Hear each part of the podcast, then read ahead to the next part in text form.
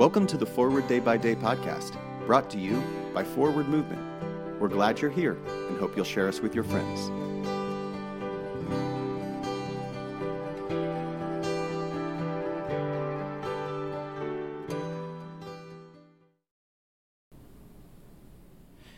Today is Wednesday, July 6th, 2022.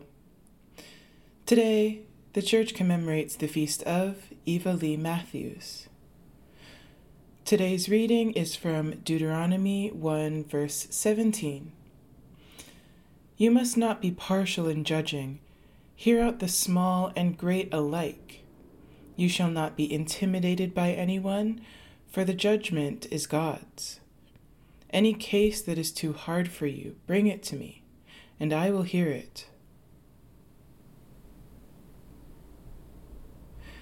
The last of the five books of Moses begins with Moses spreading out his leadership among judges, changing the way the community relates to one another and solves disputes.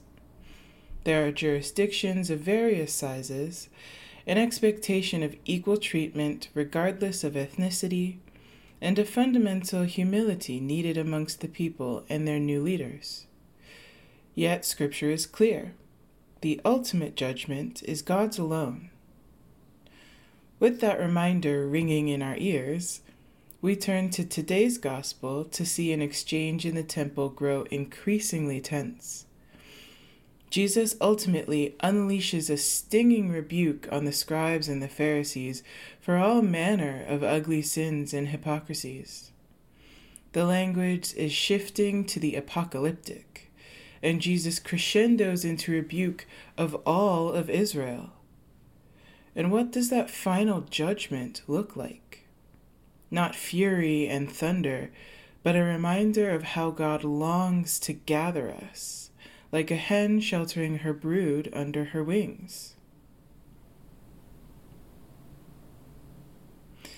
Pray for the Diocese of Manchester of England, and today's moving forward what does justice look like to you? My name is Nia McKenney, and it is my pleasure to read this month's Forward Day by Day Meditations written by Eva Suarez. A prayer attributed to St. Francis. Let us pray. Lord, make us instruments of your peace. Where there is hatred, let us sow love. Where there is injury, pardon. Where there is discord, union. Where there is doubt, faith. Where there is despair, hope. Where there is darkness, light. Where there is sadness, joy.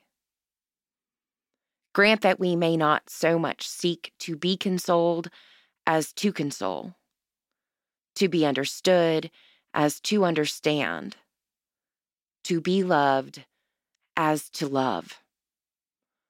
For it is in giving that we receive, it is in pardoning that we are pardoned, and it is in dying that we are born to eternal life.